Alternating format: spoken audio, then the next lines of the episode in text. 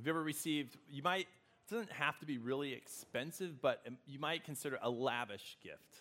Anyone? I remember when I was early 20s and working a job that didn't pay a lot of money and volunteering as the college pastor at the church I was a part of. And I had a reputation for a lot of different things, I'm sure. But one of the things that I had a reputation for was bumming people's guitars. So I didn't have my own guitar, and so I would borrow people's guitars. Actually, I would borrow people's guitars, break their strings, and then give them back. Say, oh, thanks. Not replace the strings, but just give them the guitar back with broken strings. That was 22-year-old Brad. I think that's changed a little bit, I hope. But one year, my birthday was coming up, and I had been leading this ministry to college students who didn't have a lot of money because they were college students. And then also there were these au pairs, so nannies from overseas that were a big part of our group. And they watched me bum guitars for about a year. And then when my birthday came up in October, their gift to me was taking a collection that turned out to be somewhere over $400 for a guitar and giving it to me. So, yeah, right? So for a guy who wasn't making a lot of money and volunteering a lot of hours, working with people who didn't have any money, it was a huge surprise and really awesome. And I took that money and I bought my favorite guitar, which I still have, which is at home. I wish I could play for you. It just doesn't have a pickup in it. Maybe I should take care of that. But I remember thinking, wow, that was so thoughtful and so generous. And so my question as we get started today is, when is a time that you can remember thinking, wow, that was so thoughtful, that was so generous? When's a time that you remember thinking that? Now, whatever that time is, I would love for you to take 5 minutes and email me the story of the last time or a time where you were just blown away by some sort of generosity. And on the flip side of that, I wonder if you've ever taken a risk to be generous and seen God come through in some sort of cool or amazing or even just encouraging way in your own life. And if you have a story like that, I would love to hear that as well. So my email is brad at... Mosaicphiladelphia.org. It's in your bulletin. Send me those stories because a lot of times the best thing about a series like this is hearing the stories that happen in real people's lives. And I'm not a real person, so my stories, they don't count. Today we're going to look at a story from the Bible that I think illustrates the lavish generosity of God, but in a controversial way. So in a way that might make you think, that doesn't seem fair, God. Why are you doing that? And I think what we're going to see is God portrayed as super generous. We'll get a look and a peek at what really the biggest gift that he gives to us is. And I think we'll be reminded also of how much we are given. So I'm hoping this will be a really encouraging time for all of us. So generosity, we're talking about it during the series. And when we say generosity, what we're talking about is a lifestyle of sharing freely what God has given to us. A lifestyle of sharing freely what God's given to us. Let's read our passage today. This is Matthew 20, the first 16 verses. This is Jesus speaking. He says, "For the kingdom of heaven is like a landowner who went out early in the morning to hire men to work in his vineyard. He agreed to pay them a denarius for the day and sent them into his vineyard. About the third hour, he went out and saw others standing in the marketplace doing nothing. He said to them, 'You also go and work in my vineyard, and I will pay you whatever is right.' So they went. He went out again on the 6th hour and the 9th hour and did the same thing. And about the 11th hour, he went out and found still others standing around. And he asked them, 'Why have you been standing here all day doing nothing?' 'Because no one has hired us,' they answered. He said to them, 'You also go work in my vineyard.' And when evening came, the owner of the vineyard said to his foreman, 'Call the workers and pay them their wages, beginning with the last ones hired and going on to the first.' The workers who were hired about the 11th hour came, and each received a denarius. So when those who were hired first came, they expected to receive more. But each of them also received a denarius. And when they received it, They began to grumble against the landowner. These men were hired last, worked only 1 hour, they said, and you've made them equal to us who have borne the burden of the work and the heat of the day. But he answered one of them, Friend, am I being unfair to you? Didn't you agree to work for a denarius? Take your pay and go. I want to give the man who was hired last the same as I gave you. Don't I have the right to do what I want with my own money? Or are you envious because I'm generous? So the last will be first, and the first will be last. Now, as you hear this story, you might have mixed feelings. I think immediately you notice really the great way that the landowner treats the workers who start later in the day. Things work out great for them. So some even work for just 1 hour, but get an entire day's pay. At the same time, you might find yourselves feeling a little bit for the workers who started at the beginning of the day, worked the whole day, and got paid the same as the workers who worked just 1 hour. Is this really fair? And do we feel comfortable with this? And it seems like the landowner is pretty clearly supposed to represent God to us in this story. So what is Jesus saying about how the kingdom of God works? Because he starts this whole parable saying, this is how the kingdom of heaven, this is what it's like. So to get the most out of this passage, a little background I think is really helpful. You notice that this passage starts with the word for, F-O-R. And whenever you see that, it can be a good hint. If you haven't read what came before, it can be really helpful to read what came before, because that's the setup for the story you're about to read. So what happens in verse 27 of chapter 9 is we see Jesus' followers saying this to him, We've left everything to follow you.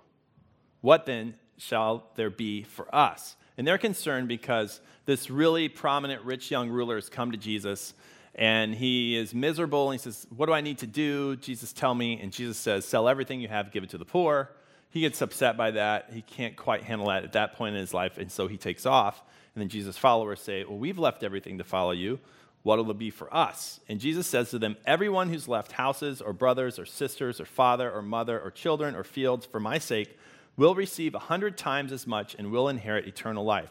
So Jesus gives them this promise. He's like, if you sacrifice for me, basically, you're going to get this 100-fold return, which I'm sure the disciples were like, all right, all right, that is a good deal. We will do that.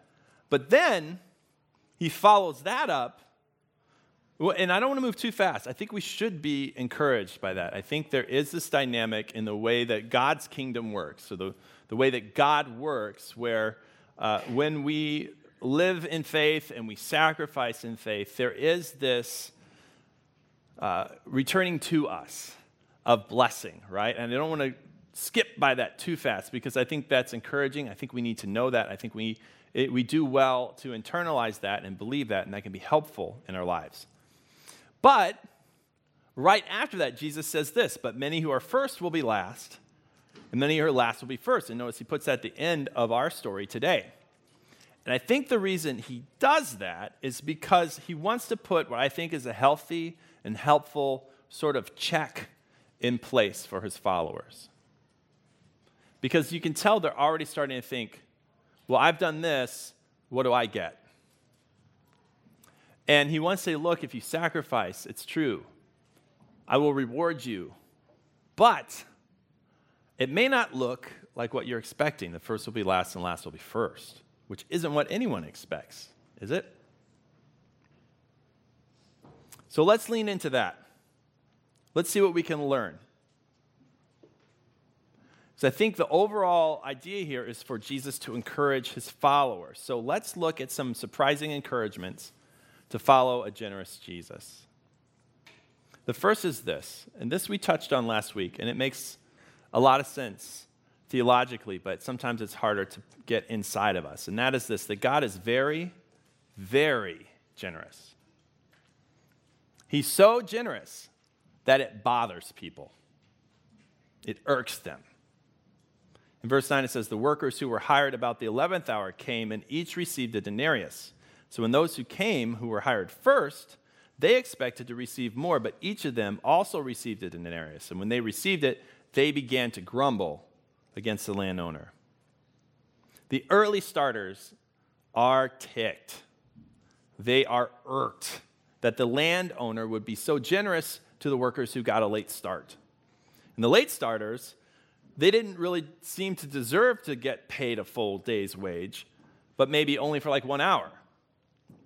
And if you think about this a little bit, just the hiring of later workers at all highlights the landowner's generosity. After all, he couldn't have expected them to really get much done, right?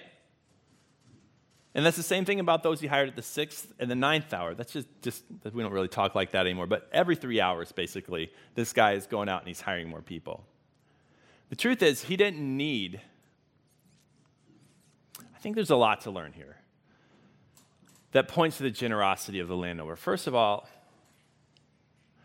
you get this idea that there are plenty of workers out there.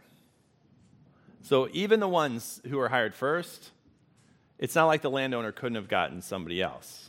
They're not doing the landowner any favors. That's what I'm trying to say. He doesn't need their help. There's plenty of people who can help. And then anyone who's hired after that, basically the landowner doesn't need either because he's already hired enough people to cover whatever work is to be done. So he's not hiring them for himself. You get that? He's hiring them for them because they're stuck by the side of the road doing nothing. So everyone who's hired really is almost a gift from the landowner. The first people who are hired, he could have got other people. There's lots of people standing around. Anybody after that, he doesn't really need because there's not that much. There's not, like he's got it covered, basically. But I think he sees the people along the side of the road. He knows they have families, they have bills to pay. And he hires them for their benefit, not his. And I think this is how God relates with us. He offers to meet our needs, even though he doesn't need anything from us. This is extreme generosity. This is grace. Giving to those who cannot give to you. And God is, he's happy to involve us in what he's doing in the world, but we make a mistake if we think that he needs us. There are plenty of workers along the side of the road that he could use, but he wants to give to us because he's very, very generous. And I think this is a reminder of why bargaining with God is such a bad idea. We touched on this last week, pointing out that we really can't make a deal with God because he doesn't need anything that we have. But we see something new here this week. It seems from this passage that if we choose to bargain with God, he will let us limit his generosity in our lives. You notice that when the landowner hires his first workers, it says he agreed to pay them a denarius for the day and sent them out into his vineyard. To those he hired later, he says, "You also go and work at my vineyard, and I will pay you whatever is right." And so they went. So bargaining with God is not the best way to approach God. And the folks that simply trusted the landowner, they're blown away by his generosity, while the ones who made a deal only got what they bargained for. I think it's really easy to sort of follow or fall into this way of approaching our spirituality. You know, sometimes we just ask God, like Peter, what then will there be for us? And we ask, what will you give me if, ... And you can fill that in with ing. What if I give my life to the poor? What if I'm faithful to my spouse? What if I don't cheat on my taxes? You know, big and little things. But God's response is no guarantees. I will pay you whatever is right. Did you catch that? That's it. There's no specific guarantee from the landowner, and we really have no specific promise of what God will specifically do in our lives as well. So when he says to his disciples, if you leave this, you'll get 100-fold in terms of blessing back into your life, he doesn't mean if you give $1 to the church or to the ALS Association or whatever, you're going to surprisingly find $100 magically appear in your bank account tomorrow. He's saying, I will pay you whatever is right. I think he's probably saying what you most need is what will come your way. And sometimes we can't see that or know what that is or know how to expect that. In Ephesians chapter 3, it says, "Now to him who is able to do immeasurably more than all we ask or imagine, immeasurably more than all we ask or imagine, according to his power that is at work within us." This is the possibility that we trade when we try and nail things down. We trade immeasurably more than we could ask or imagine for something more finite.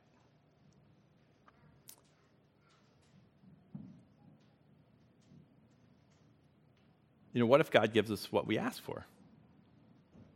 I think the underlying message here is it might be way less than what he wants for us. And that's the way the kingdom of God works. It's all of these mysteries with no guarantees. And all these things that seem counterintuitive. Generosity is counterintuitive. It feels like you're losing. But the promise of Jesus is no. To be generous is to be like God, and then to experience more of his presence in your life. And that's really God's biggest gift. Oh, if you want to fill in the blank. The check here, I think, for us is, would you rather trust God or have a guarantee? But the biggest gift that God has for us is life with Jesus. That's the hope, that's the promise that we get over and over again from Jesus, from the Scriptures. And the question that inspires the communication of this parable is this: what then will be there for us? And then in the parable, the early workers comment, "And you have made them equal to us who have borne the burden of the work and the heat of the day." And the thought here is, look, we've given up so much. We're sacrificing so much. We're laboring in the hot sun. We're working 9 to 5. We're working weekends and holidays. We deserve more. What about us?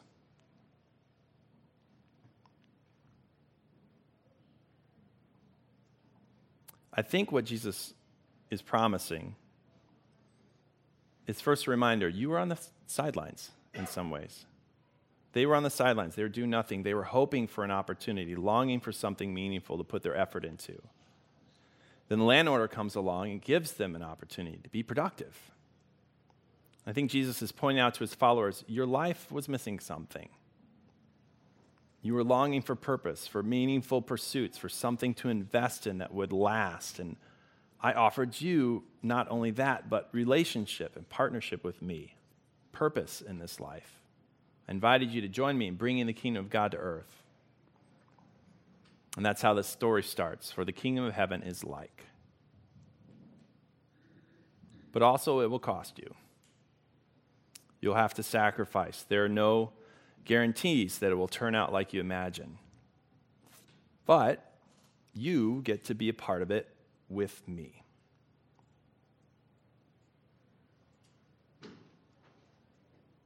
Would you trade cable for that?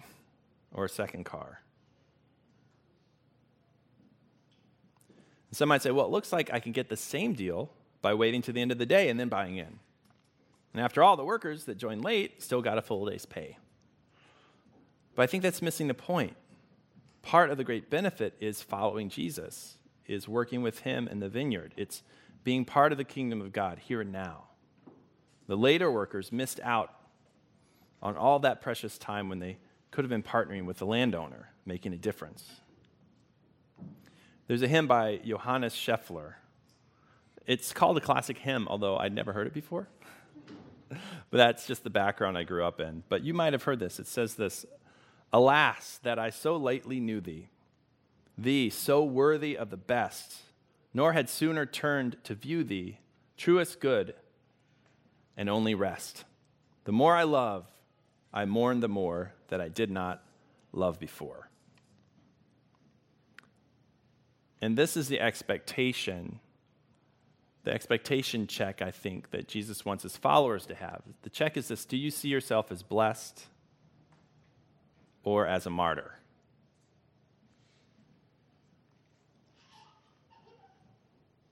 Now, this isn't a simple theology. I don't understand it. I struggle to live this out. There are some areas in my life where I'm hoping this is true, but I don't have the story to tell. To say, oh, let me tell you how this has been true in my life. That's part of following Jesus too. Sometimes it takes a long time before you see or you understand. And I think sometimes you never do. And some of this you live by faith in uncertainty. But I hope and I trust that the uncertainty is where I actually meet Jesus. That's where faith lives. That's where Jesus is found. And I don't have all the answers in the moment. And I can't give you an answer for every experience in your life right now or in my life right now. But I know I want more of Jesus, and I trust that the more I find life with him. So it can be encouraging, we think. We might want to have specificity, nail it down, a guarantee. But that's not where Jesus is.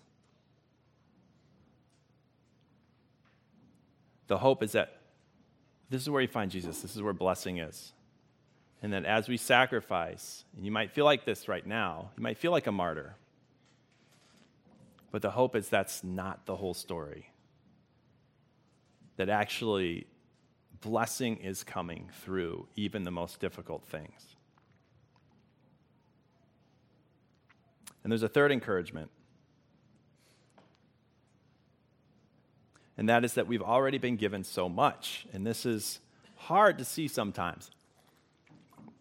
And a lot of times I preach these sermons, I'm preaching to myself.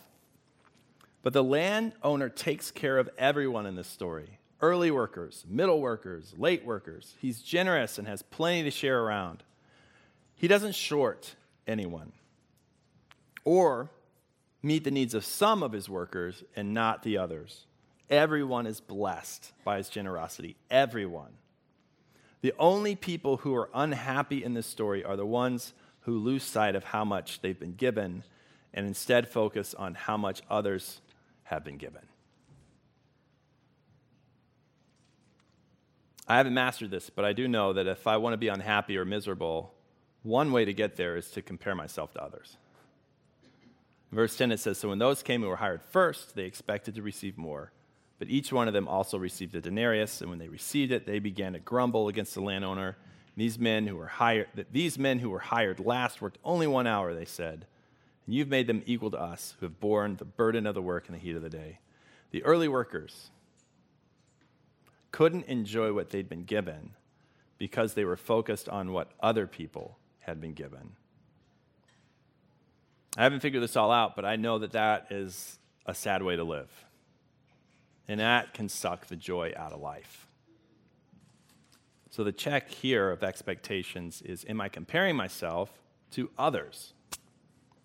The truth is that we are blessed. Our church is blessed. No, here we are 15 years into this journey, and I look around and I can see all the good things that God is doing.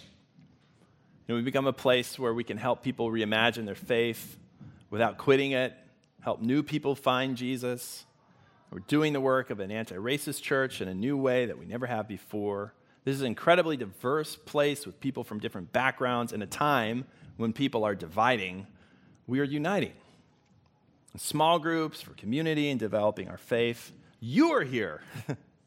You weren't here 15 years ago. But if we look around, I think we could find churches that are bigger, that do X better than we do, that have a newer building, whatever it is. But you know what? It doesn't matter. God has blessed us generously and will continue to do so. And we've had some tough times along the way. There will be more tough times, but our God is generous, and he will always provide all that we need as a community and as individuals, but not in the form of a guarantee. That's why I think this is a hopeful story for us. It encourages us that God is generous, that he invites us into life with him, and that we've been given so much. But it also challenges us. It pushes us to trust, to be generous without any guarantees. It challenges our hearts. Do we see ourselves as heroes or as blessed? And it challenges us to keep our eyes fixed on Jesus and not on other people. God is generous. He will provide all that we need. And we can trust him. As you close your eyes with me, before I pray, I just want us to take a moment. And I don't want to tell you what to have come to your mind. It doesn't matter. But I want to ask you a question. Just close your eyes and take a moment with me. How has God blessed you?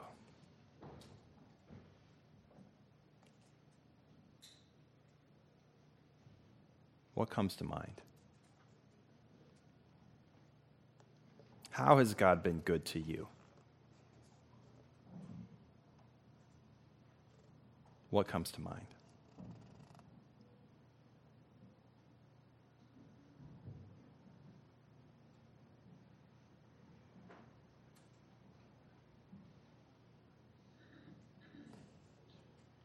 Jesus, I pray for each person here, for those that are riding high. Oh, God, thank you for that. Bless that.